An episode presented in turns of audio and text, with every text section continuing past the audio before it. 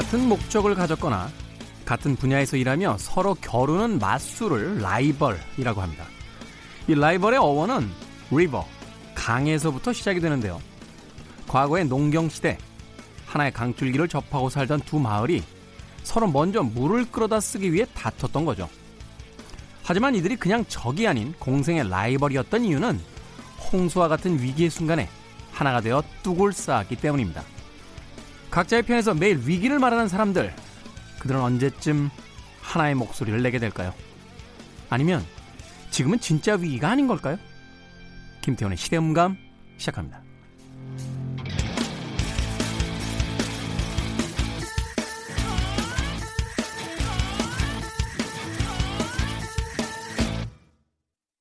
그래도 주말은 온다. 시대를 읽는 음악 감상의 시대음감의 김태훈입니다. 저도 오늘 처음 알았네요. 이 라이벌의 어원에 대해서 예측은 하고 있었습니다. 예측. 네. 스펠링을 이렇게 써보면 어. 제가 불문과 출신인데 그 대학 때 라틴어 배우잖아요. 어원 이렇게 탁 되게 비슷한 글자에서 오니까. 네. 뭐 그랬다는 거지 뭐 알고 있었던 건 아닙니다. 어찌됐건 하나의 강을 두고 어, 그 강의 이쪽 저쪽으로 나뉘어서 살던 사람들이 서로 그 강물을 필요로 했겠죠. 농경사회였으니까. 그래서 내가 먼저다, 아니다 내가 먼저다 라고 다투다가도 홍수가 나서 강물이 범람하면 같이 뚝을 쌓고 잠시 경쟁관계를 내려놓은 채 하나가 돼서 어, 그 재난으로부터 서로를 도와주는 역할을 했다. 그러니까 우리가 생각하는 단순하게 맞수, 그냥 처음부터 끝까지 싸우기만 한 관계, 이런 것을 라이벌이라고 부르는 건 아니라는 거죠. 서로가 서로에게 도움이 되면서 또 어떨 때는 같이 힘을 합할 수 있는 그런 관계를 라이벌이라고 한다는 겁니다.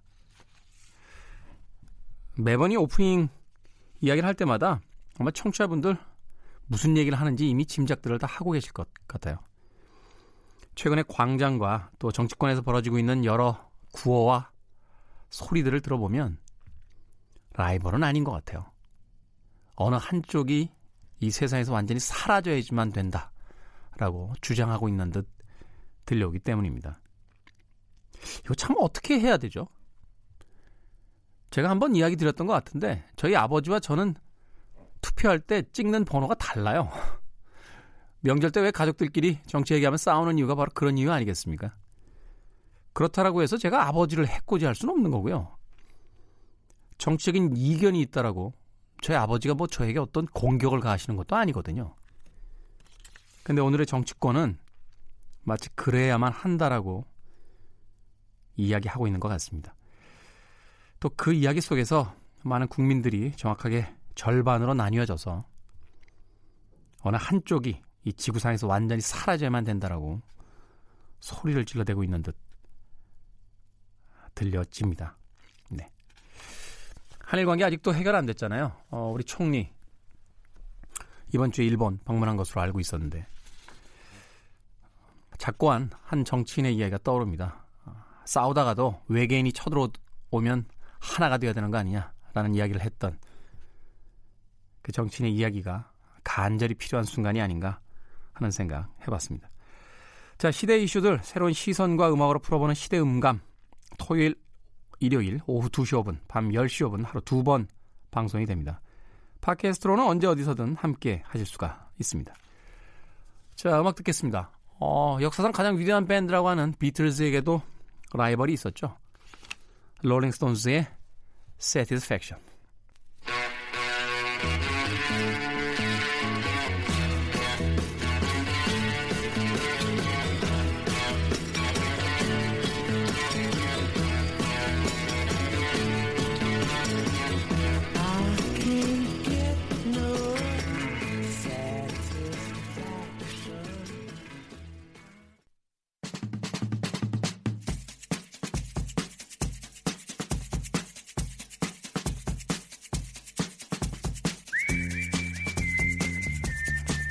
한 주간 사람들이 많이 본 뉴스 그리고 많이 봐야 하는 뉴스를 소개합니다. Most and Must 케이비에스 저널리즘 토크쇼 제이의 팀장 김양순 기자 나오셨습니다. 안녕하세요. 네, 안녕하세요. 아, 참고로요, 지금 저희가 녹음하고 있는 시점이 시월 이십오일 금요일이기 때문에 현재까지 나온 기사들과 그 상황을 바탕으로 코너가 진행되는 점 먼저 이해해 주시길 부탁드리겠습니다. 상 받으셨다고요? 아, 네. 저희 저널리즘 토크쇼 제이가 안종필 자유언론상이라고 굉장히 큰 상을 받았습니다. 아, 그렇군요. 박수 일단. 아, 감사합니다. 이게 동아투이에서 이제 언론의 자유를 위해서 싸우시던 분들이 계셨잖아요. 그 중에서 안종필 당시 이제 편집부 차장이셨는데 어, 감옥에 갔다가 거기서 암을 얻으셔서 돌아가시고 그 유족들이 언론의 자유를 위해서 우리가 계속 수호하자라고 상을 제정해서 매년 동아투이 회원들하고 유족이 십시일반해서 모아주시는 굉장히 무거운 상이어서 저희가 언론개혁을 요구하시는 분들이 많은 현재에 이 상을 받아서 아주 무겁게 받고 있습니다. 제가 뭐 그 상과 연관이 있는지는 모르겠습니다만 음, 제가 좋아하는 영화 중에 하나가 아, 스필버그 감독의 그 포스트라는 영화 있어요. 워싱턴 포스트 기자들이 이제 그 펜타곤 페이퍼를 가지고 이제 그 국방부와 싸우는 이야기인데. 저도 굉장히 감명 깊게 봤어요. 제가 그 영화에서 가장 인상적이었던 장면 중에 하나가 뭐냐면 이제 기사를 실차 말자 이걸 가지고 이제 사내 이사진과 그 편집장 그리고 이제 사주가 막 갈등을 일으키잖아요. 경론을 벌이죠. 근데 그 사주의 이제 캐릭터를 맡고 있는 그 어, 말하자면 이제 여자 대표님이신데. 이분이 복잡한 고민에 빠져 있다가 자신의 집의 이 층에서 자고 있는 자기 손녀들을 쳐다보는 장면이 있어요. 그리고 그 손녀의 엄마인 자기 딸과 이렇게 몇 마디 이야기를 나누죠. 메릴 스트립이 이제 연기를 하는데. 그리고 그 다음 장면에 이르러서 아, 싫어라, 싸우겠다라는 결심을 하는 장면이 펼쳐집니다. 제가 그 영화를 보면서 가장 감동적이었던 건 뭐 회사의 이익 그리고 언론의 정의의 대립이 아니라 이 사주가 결정하는 결정적 요인은 잠든 손녀들이었어요. 다음 세대를 위해 싸워줘야 된다. 라고 그 각성되는 순간을 딱 보여주는데 우리는 지금의 정의, 뭐 우리 시대의 어떤 정의만을 부르짖고 있을 때 그 거장 감독은 한 번 더 이야기하더군요. 다음 세대를 위해서 지금의 우리가 싸워야 된다. 라는 이야기를 하는 걸 보면서 참 감동적이었던 그런 그 기억이 있습니다. 네, 저희도 어제 이제 선배 세대들이 목숨을 걸고 지켰던 언론의 자유가 지금 어떻게 보면 굉장히 자유가 만개에 있는 상황인데 오히려 저 같은 후배 기자들이 이 자유를 책임 없이 다루고 진실을 쫓지 않으면서 목숨 걸고 지킨 피땀 어린 자유를 옥죄고 있는 거 아닌가, 내가 자유를 오히려 없애고 있는 거 아닌가라는 생각이 들어서 굉장히 많이 부끄러웠고요. 앞으로 열심히 하겠습니다. 네. 자, 한 주간 많이 본 뉴스 어떤 뉴스입니까? 네, 저희가 이제 네이버에서 우리나라에서 뉴스 소비가 가장 많으니까요. 가장 많이 본 뉴스 키워드들을 수집해서 보고 있습니다. 그래서 지난 한 주 동안 많이 본 뉴스 키워드 일 위는 정경심, 예, 조국 네. 전 장관의 부인이죠. 정경심 교수가 일 위를 차지했어요. 조선일보랑 중앙일보가 각각 열두 건과 열세 건, 즉 한 주 동안에 하루에 평균 두 건씩의 기사를 냈는데 이게 모두 네이버에서는 사람들이 다 오십만 건 이상, 백만 건 이상의 클릭을 유도하면서 많이 본 뉴스 뉴스에 올랐습니다. 네, 결국 구속됐죠? 네, 네, 정경심 교수가 이십사일 목요일 새벽 구속이 되면서 관련 뉴스들에 대한 소비가 아주 많았어요. 네, 그 다음 뉴스는 또 역시 연관된 뉴스들이겠네요? 네, 그 다음 뉴스 역시 키워드가 조국인데요. 이 조국 교수는 이제 현재 서울대에 복직했죠. 서울대에 복직하면서 이 뉴스, 그리고 어, 부인인 정경심 교수가 구속되면서 정경심 교수의 면회를 갔다라는 뉴스 같은 약간 이제 신변잡기적인 그리고 이제 조국으로 칼끝이 향했다, 뭐 턱밑까지 올라왔다라는 예측성 기사들이 주로 많은 소비를 이뤘고요. 이것과 역시 관계가 있는데 이철희 의원에 이어서 표창원 의원도 조국 사태와 관련해서 책임을 지고 내로남불에 너무 지쳤다라고 하면서 총선 불출마 선언을 했습니다. 그래서 조국이라는 키워드를 중심으로 해서 조국 교수를 겨냥한 뉴스, 즉 조국 교수라는 주제를 걸고 있는 뉴스들이 소비가 굉장히 많았습니다. 네.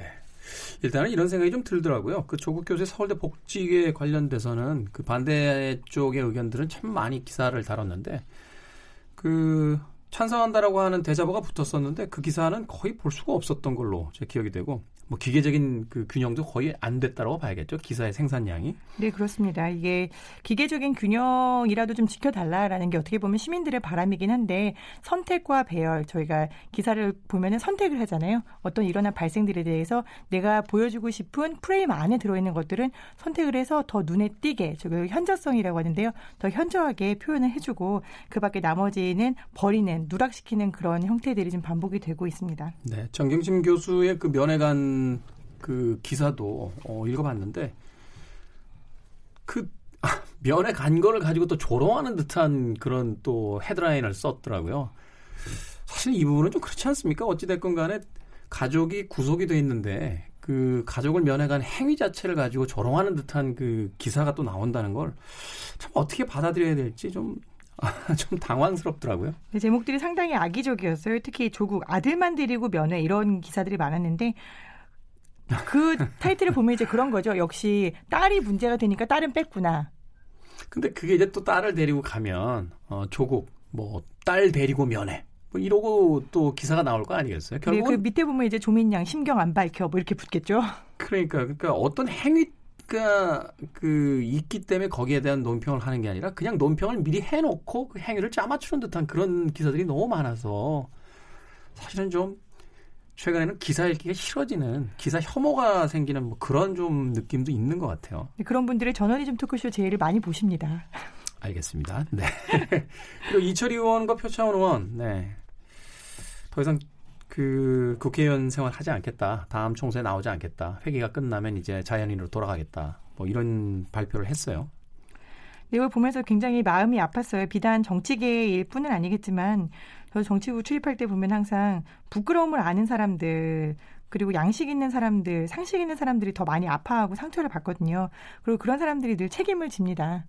근데 정작 사람들이 고통스럽다라고 이야기를 하고 이렇게 하지 말아줬으면 좋겠다라고 하는 사람들은 거기에 대해서 부끄러움을 느끼지 않아요. 그리고 책임을 지지도 않고요. 물론 정치권만 그런 건 아니지만 우리가 정치권이 개혁되었으면 좋겠다라는 바람을 가장 크게 갖고 있는 곳이잖아요. 그렇죠. 왜 늘 부끄러움을 아는 사람이 책임을 져야 하는가. 그 사람이 나가면 그 자리를 차지하는 게 또 다른 부끄러움을 아는 사람이 아니라 부끄러움을 모르는 사람의 가능성이 훨씬 높은데 이게 과연 맞는 건가라는 굉장히 큰 회의가 드는 그런 기사였습니다. 아니 다른 것은 잘 모르겠습니다만 결국 조국 장관이 이제 사퇴를 한 뒤에 어, 들려오는 뉴스에 의하면 자유한국당의 그 법사위 의원들에게 어, 뭐 상품권 전달과 함께 표창장을 수여했다라는 이야기를 하던데 한마디로 잘했다 이런 거잖아요. 네, 맞습니다. 물론 그 정치적인 어떤 라이벌 관계에 있는 정당의 입장에서는 성과를 거뒀으니까 뭐 그럴 수 있다라고 이야기할 수 있겠습니다만 한 나라의 정치를 책임지고 있는 정치인들로서 지금 법무부 장관이 공석이 돼버리는 상황이 됐는데 어떻게 보면 국가적인 위기 상황인 거잖아요. 근데 그런 위기 상황에서 상품권을 전달하고 표창장을 수여하는 행위가 과연 국민들에게 어떻게 비춰질지에 대해서 이것은 뭐 어떤 정당을 지지하고 지지하지 않고의 문제를 떠나서요. 어, 입만 벌리면 뭐 국민들을 위해서 뭐 존경하는 뭐 국민 여러분 뭐 이런 이야기를 하면서 국가의 위기 상황에 자기들끼리 상품권 주고받고 표창장을 수여했다는 걸 이걸 어떻게 받아들여야 되는 겁니까 도대체. 자유한국당에서 특히 나경원 원내대표가 패스트트랙 정국과 관련해서 몸싸움을 벌이고 이제 국회 선진화법을 위반한 의원들 육십여 명이 이제 소환 대상이잖아요. 그럼 네. 검찰 소환에 불응하고 있죠. 이 의원들에게 다음 공천, 내년 총선에서 공천 때 가점을 주겠다라고 발표를 했어요.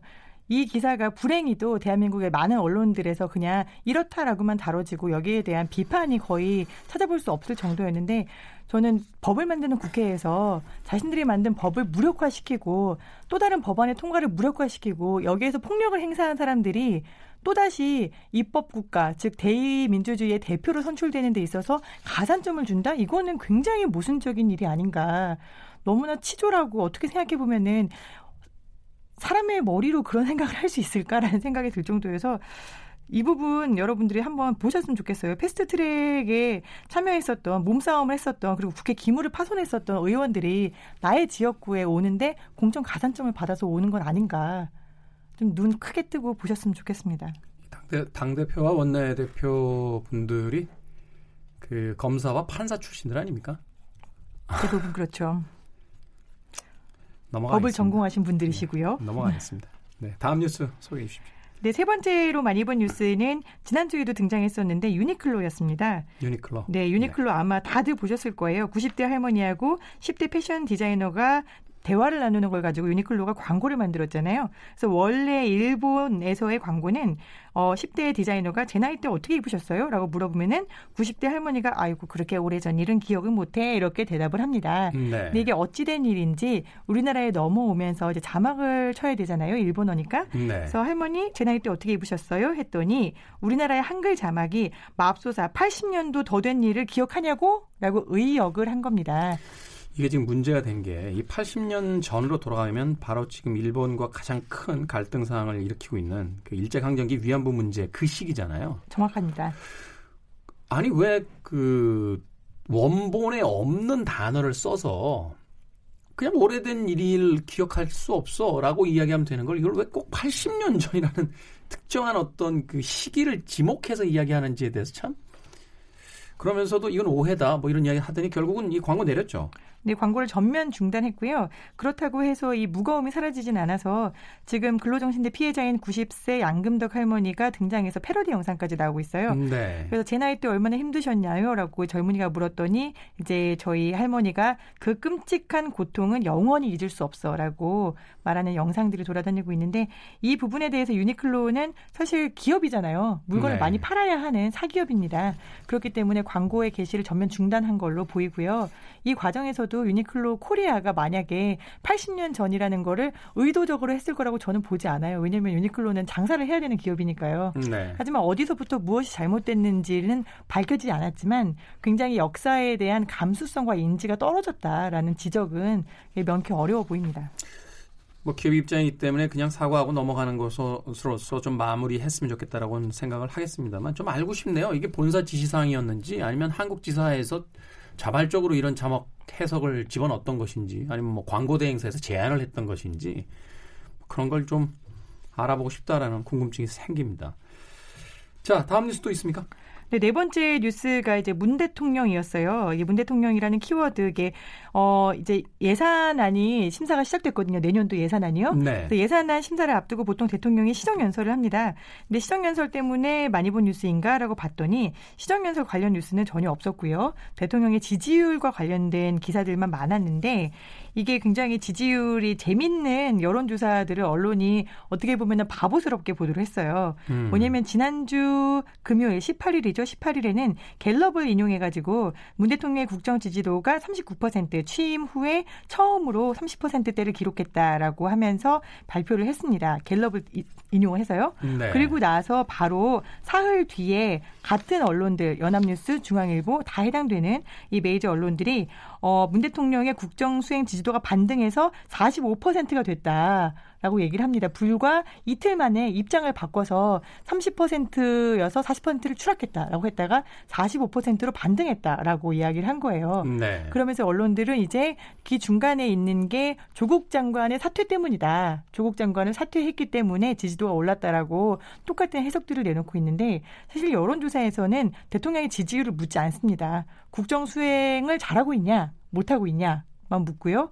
행위에 대해서 묻는다는 거죠. 그렇죠. 인물에 대해서 묻지 않고. 맞습니다. 네. 내가 인기투표를 하는 게 아니잖아요. 국정수행을 잘하느냐를 물었을 때 이게 조국 때문이냐. 조국이 사퇴해서 그런 거냐라는 질문은 아예 들어가 있지도 않아요. 음. 그래서 어떻게 보면은 여론조사 자체를 어, 말씀하신 것처럼 언론들은 이미 제목을 정해놓고 이연령 비연령처럼 여론조사 결과를 꿰맞추듯이 사용하고 있는 그런 모습들이 보였습니다. 물론 그렇게 추측이 될 수 있겠습니다만 그 팩트를 다루는 언론에서 그렇게 추측된다도 아니고 그랬기 때문에 올랐다라고 단정적인 문장을 사용하는 것은 사실 이런 이야기하기도 좀 부끄러운 게요. 최근에 미디어들이 많이 늘어나서 그런지 몰라도 맞춤법 안 맞는 미디어가 너무 많습니다. 아, 맞춤법에 민감하시군요. 어, 그, 맞춤법, 저도 굉장히 민감해서요. 예, 맞춤법도 잘 안 맞는데 그 내용을 다룰 때 문장에 대한 심지어 이제 비문을 사용하는 이런 기사들도 너무 많아서 사실은 좀 어, 읽기가 이제 난해질 때가 있는데 아무튼 이런 부분들은 우리 언론들이 이번 사건을 좀 겪으면서 자발적으로 좀 자정 행위들을 좀 했으면 하는 그런 생각이 좀 드네요. 네. 자, 한 주간의 머스트 뉴스 소개를 해주셨고요. 이번 주에 꼭 우리들이 알았으면 하는 머스트 뉴스, 어떤 뉴스 있습니까? 네, 이번 주 또 짜증나는 분들이 많으실 것 같아서 좀 따뜻한 뉴스, 건설적인 뉴스, 네. 건전한 뉴스를 좀 가져와 봤습니다. 케이비에스 창원 총국에서 지역에만 나가는, 우리 저희가 로컬이라고 부르거든요. 네. 로컬 아홉 시 뉴스인데요. 제목이 작업복 한 벌 오백 원, 노동자 공동 세탁소라는 제목의 뉴스였습니다. 한 벌에 오백 원이요? 네. 오, 이거 엄청 싸네요. 굉장히 싸죠. 이거 뭐 아무리 싸도 한 삼천 원 이상 하는 것 같던데. 그렇죠. 세탁할 때. 네. 여러 가지 추측이 가능한데 작업복 인 거에다가 노동자가 공동으로 세탁을 한다라는 게 뭔가 좀 의미심장해서 내용을 좀 봤더니 굉장히 정말 앞으로 나아가는데 바람직한 뉴스입니다. 기름에 찌든 노동자들의 작업복은 세탁소에서 안 받는다고 해요. 왜냐하면 다른 음. 옷이랑 같이 돌리면 기름때, 분진 이런 게 다 오염이 될 거 아니에요. 네. 그리고 집에서도 역시 이거를 돌리면 집에 있는 세탁소의 세탁조조차도 오염이 될 정도여서, 이게 물론 대기업, 뭐 현대차라든가 포항제철이라든가 이런 곳은 작업복을 회사에서 세탁을 해줍니다. 하지만 중소기업에 있는 노동자들은 작업복을 세탁을 하지 못해서 이거를 버리고 새로 사야 하는 일이 많았다고 하더라고요. 그렇겠네요. 네. 그런 의미에서 본다라면 이 그 세탁을 할 수 있는 시설이 있다는 거고, 왜냐하면 이게 굉장히 중요한 게요. 우리가 어떤 그 외출을 할 때도 자기 옷이 마음에 안 들면 하루 종일 기분이 안 좋은데, 어, 하루에 거의 대부분을 보내는 이 작업 그 공간에서 자신이 입고 있는 옷이 좀 청결하고 마음에 들어야 또 일도 열심히 할 거 아니에요. 그렇죠. 네. 근데 이게 원래는 광주에서 먼저 시도를 했었던 거라고 해요. 작년에 지방선거를 할 때 광주 노동계에서 공동세탁소를 만들어달라, 노동자들 너무 힘들다라고 했는데 이게 총선 공약으로 들어가서 마침내 당선이 됐어요. 단체장이. 네. 그런데 문제는 단체장은 됐는데 시의회에서 반대를 한 겁니다. 왜냐하면 아니 우리가 광주에서 일하는 노동자들한테 세탁복지까지 해줘야 돼? 아, 해줄 수도 있죠. 해줄 수도 있는데 세탁복지까지 해줘야 돼? 그러니까 일 번. 그다음에 이 번. 동네 세탁소들이 아니 그럼 우린 뭐 먹고 살아? 만약에 그렇게 싸게 세탁을 해주면 다른 옷도 갖다 줄 거 아니야. 이렇게 여러 이해관계들이 막 부딪히면서 이게 논의가 처음 시작됐었던 광주에서는 좌절이 됐어요. 근데 정작 이게 시행된 게 경남도였는데, 어, 경남도에 굉장히 특이한 기관이 있어요. 사회혁신추진단이라는, 네. 걸 도 산하로 만들었는데 이 추진단장이 전 시의원이라고 합니다. 즉 시에서 어떤 일들이 일어나고 왜 이런 의제들이 꺾이는지를 봤던 사람인 거죠. 그래서 이분이 문제 해결한 게, 이거는 노동자, 즉 노동계하고 그다음에 상공회의소 같은 기업계, 업계하고 그다음에 정부가 모두 나서서 해결을 해야 되는 일이다라고 해서, 우리가 세탁복만, 즉 작업복만을 세탁을 한다.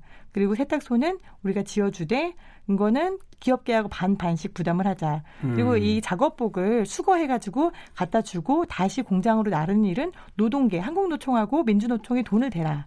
이렇게 된 거예요. 자, 그럼 거기에서 일하는 사람은 어떻게 고용을 하나요? 라고 했더니, 우리나라는 전국에 모두 취약계층이 있습니다. 취업이 안 되는 분들, 취업을 할 수 없는 분들, 인지력이 딸리시는 분들, 그다음에 장애가 있으신 분들, 이런 분들을 우리가 취약계층이라고 부르거든요. 이런 분들에 대한 자활센터가 있어요. 네. 자활센터는 흔히 우리가 아주 쉽게 얘기하면 인형 눈을 붙인다든지 아주 단순한 수공업을 하는 공간인데, 이 자활센터에서 일하시는 분들에게 세탁소로 일할 수 있게 일자리를 마련을 해드리는 거죠.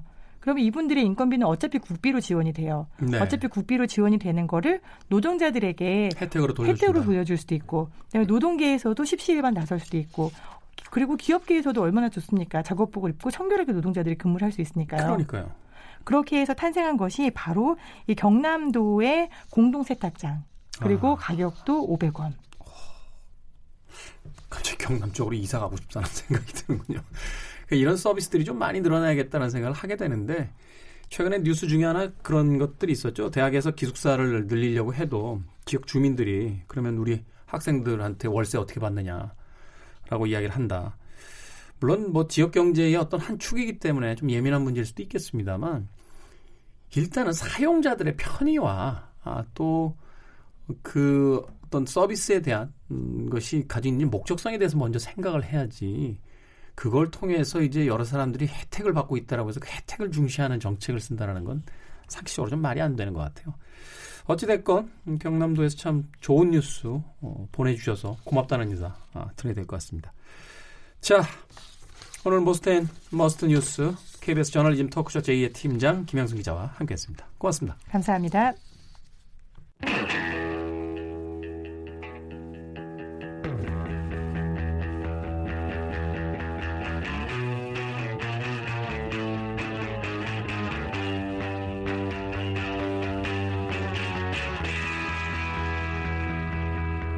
세계의 위인, 의사이자 사상가인 슈바이처 박사는 말합니다. 불행한 삶에서 벗어날 수 있는 방법은 두 가지가 있다. 그것은 바로 고양이와 음악이다. 오늘 그 둘 중 한 가지는 저희가 준비했습니다. 시간을 달리는 음악, 김경진 평론가 나오셨습니다. 안녕하세요. 네, 안녕하세요. 고양이 키워요? 키우고 싶습니다. 키우고 싶습니다. 뭐예요? 그 뭐 그냥 키우면 되지. 뭐 그게 국가에서 자격 시험을 보는 것도 아니고. 와이, 와이프가 반대를 해서. 아 네. 맞아요. 본인이 좋아하지 않으면 막 털 날리고 이러니까. 네, 네. 또 아이들 있는 집에서는 여자분들 그렇게 좋아하지는 않더라고요. 아쉬워요. 그래서 아쉽다. 네, 뭐 다 하고 살 수는 없으니까요. 그러니까. 네. 고양이와 음악. 아, 슈바이처의 이야기인데. 네. 그럼 음악은 뭐. 평생에 걸쳐 들으시니까. 그러게요. 그죠? 네. 어, 불행한 삶에서 한 절반은 벗어나 있다 이렇게 볼 수 있는 겁니다. 사실 한동안 음악 예전처럼 그렇게 열심히 안 듣다가 최근 몇 년 동안 다시 이렇게 이어폰 끼고서 열심히 저는 좀 듣고 있는데 그때가 제일 행복한 것 같아요. 이 이어폰 끼면 순간적으로 시공간이 사라지면서 그렇죠? 자기 혼자 네. 이 섬에 있는 듯한 느낌이 네, 들잖아요. 네. 네, 세상과 나, 나를 단절시키는. 그러니까요. 막 그 네. 에스에프 영화 보면 이렇게 좌우에서 벽이 올라와서 이렇게 혼자 갇히는 것처럼. 그렇죠. 그러니까 자발적 감금을 할 수 있는 가장 좋은 방법 중에 하나가 바로 음악을 듣는 것이 아닌가 하는 생각이 드는데. 자, 김태훈의 시대음감, 우리 시대의 음악 이야기, 시간을 달리는 음악. 오늘은 어떤 음악 이야기 네, 나눠볼까요? 오늘 그 천구백팔십 년대 중반. 이야기를 좀 하려고 하는데요. 팔십 년대 중반. 네. 물론 뭐 어마어마한 시대였고 우리가 지금까지도 즐겨 듣는 많은 음악들이 그 당시에 어, 나왔었는데 네. 오늘의 테마는 We Are the World입니다. We Are the World. We Are the World. 네.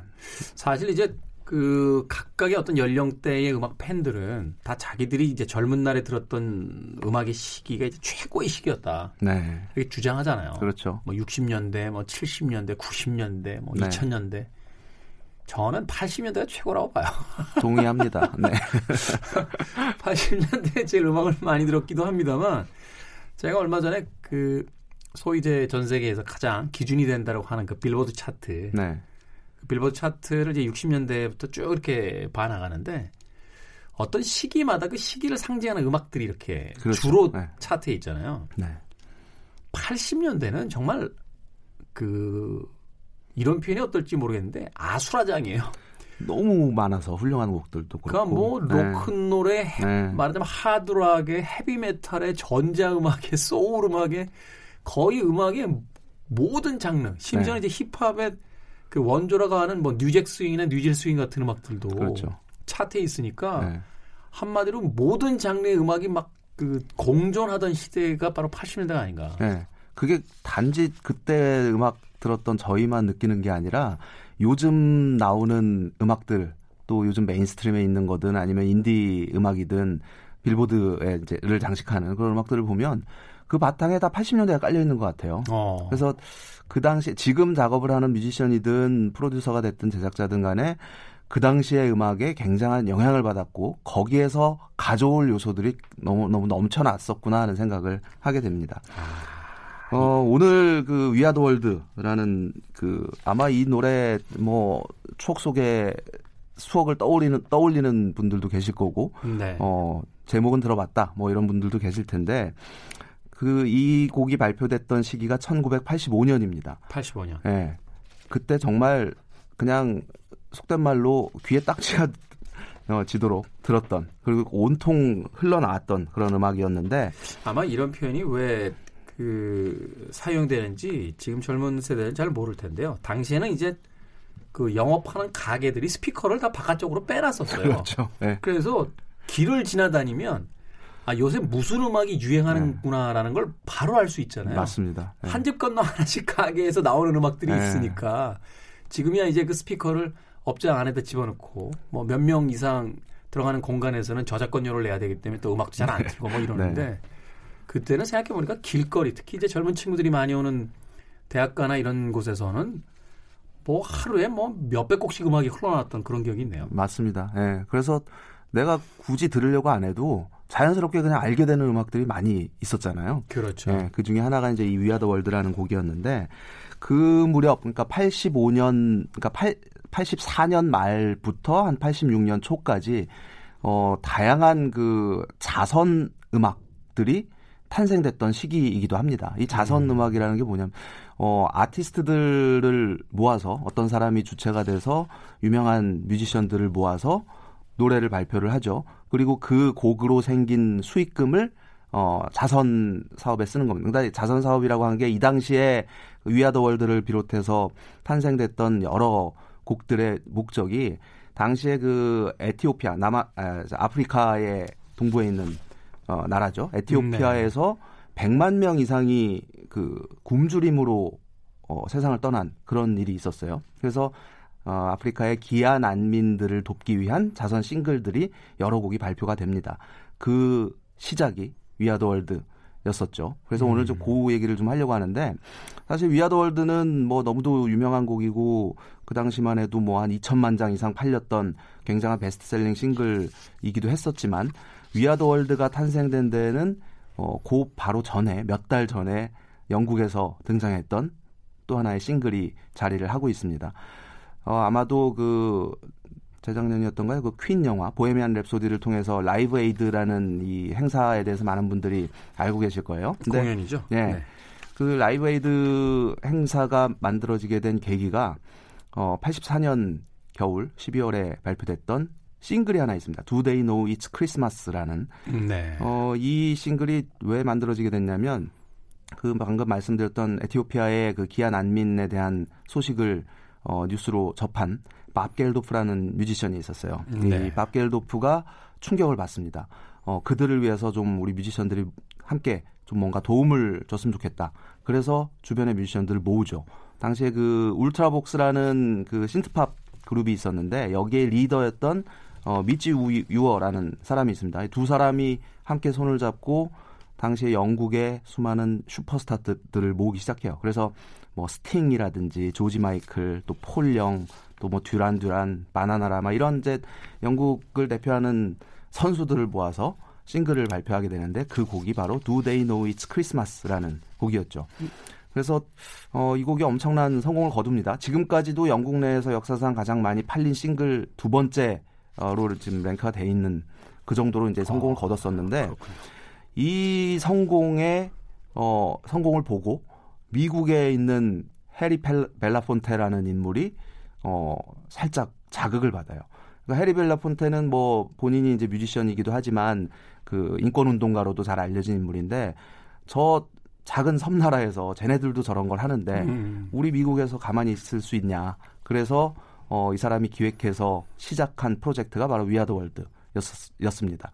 그래서 그 당시 그 마이클 잭슨과 더불어서 세계 최고의 프로듀서로 자리매김하고 있던 어, 퀸시 존스가 네. 메인 프로듀서로 영입이 됐고 퀸시 존스와 함께 그 마이클 오마션이라는 또 프로듀서이자 건반주자가 함께 그, 그 책임을 지고 네. 프로젝트를 진행을 하게 돼요. 마이클 오마션은 국내에서는 뭐 딱히 유명한 것 같진 않은데 크리스토퍼 크로스라는 인물이 있었어요. 세일링이라는 곡. Best That You Can Do 이런 것. 그렇죠. 예. 네. 크리스토퍼 크로스의 데뷔 앨범이 그 천구백팔십 년에 그래미 올해 앨범상을 받았었거든요. 그리고 세일 세일링이라는 이 곡은 뭐 레코드 오브 더 이어 뭐 이런 상도 받았고 그 공로자가 바로 마이클 오마션이라는 인물입니다. 음, 그래서 명 프로듀서군요. 그렇죠. 예. 네. 네. 이들을 주축으로 해서 이제 아티스트들이 모이기 시작해요. We Are the World라는 곡을 쓴 인물은 다름 아닌 마이클 잭슨과 라이오넬 리치였습니다. 당시에는 둘이 그 라이벌 관계였잖아요. 그렇죠. 올라일롱 네. 이런 거 부르면서 네. 라이오넬 리치가 그 마이클 잭슨 춤도 흉내내고 말했습니다. 그렇죠. 네. 그 나중에 그 라이오넬 리치가 그런 말을 해요. 그러니까 마이클 잭슨과 공동 이제 작곡가로 올라와 있는데 거의 다 마이클이 했다. 나는 별로 한 거 없다. 그래서 네.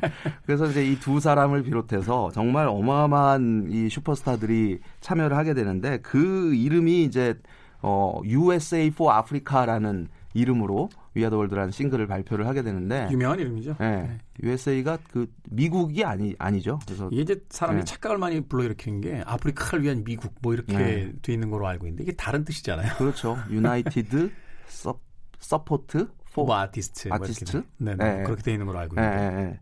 아 유나이티드 서포트 오브 아티스트 네. 네. 포 아프리카 이거인 거죠.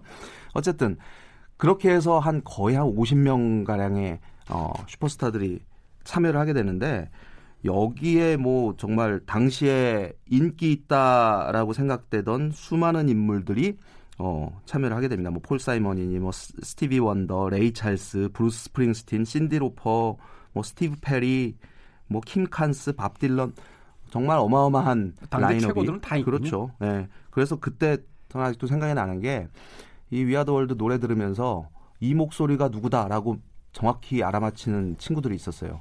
거의 좀 살짝 영웅 취급을 받았던 그런 생각이 나는데. 저도 좀 맞췄어요. 아 그러세요?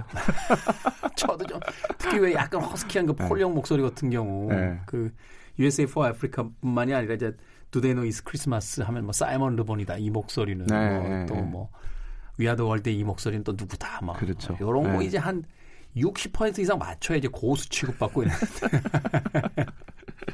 네.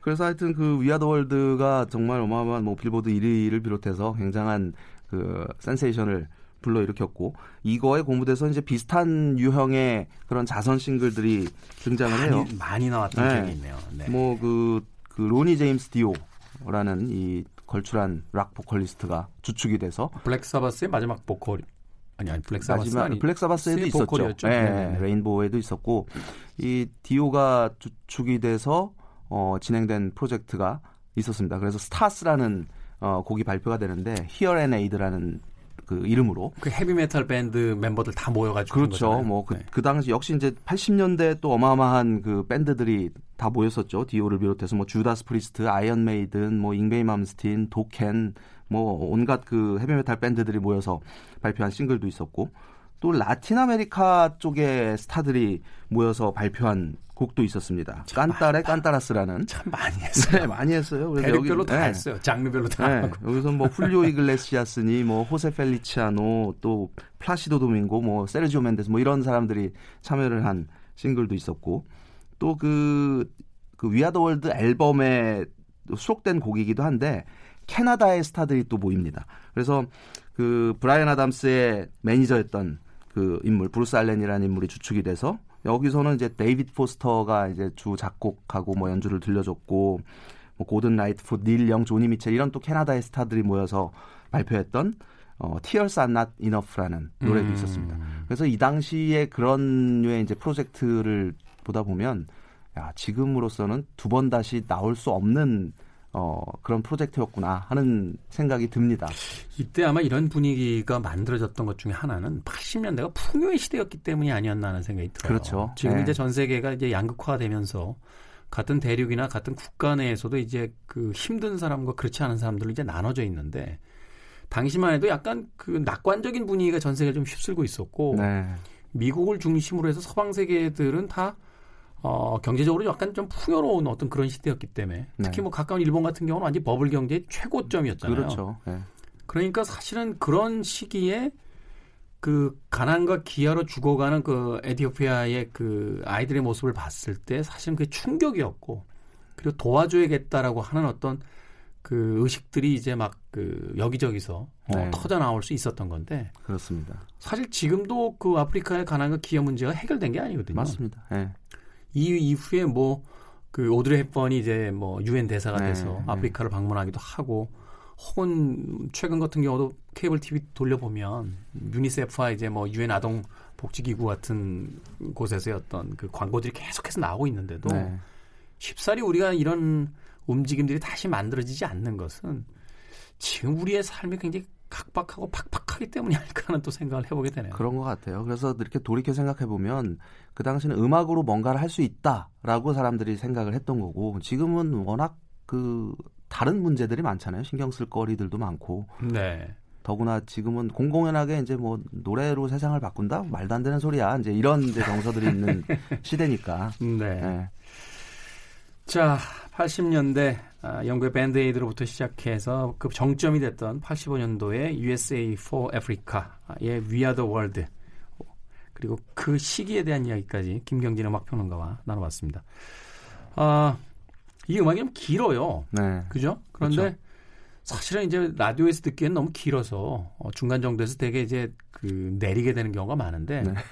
오늘은 다는 못 들어도 좀 많이 들어봤으면 좋겠어요. 앞서 이야기한 것처럼 어, 이 보컬은 누구고 이 보컬은 누구고 하면서 한번 본인의 어떤 팝 덕력을 발휘해서 어, 맞춰보시는 것도 어, 재밌지 않을까 하는 생각이 듭니다. 네. 자, 음악 이야기 내일로 이어지겠습니다. 김경진 평론가는 내일 또 뵙겠습니다. 고맙습니다. 네, 고맙습니다. 네, 지금까지 시대음감의 김태훈이었습니다. 유에스에이 for Africa, We Are the World 들으면서 작별합니다. 고맙습니다.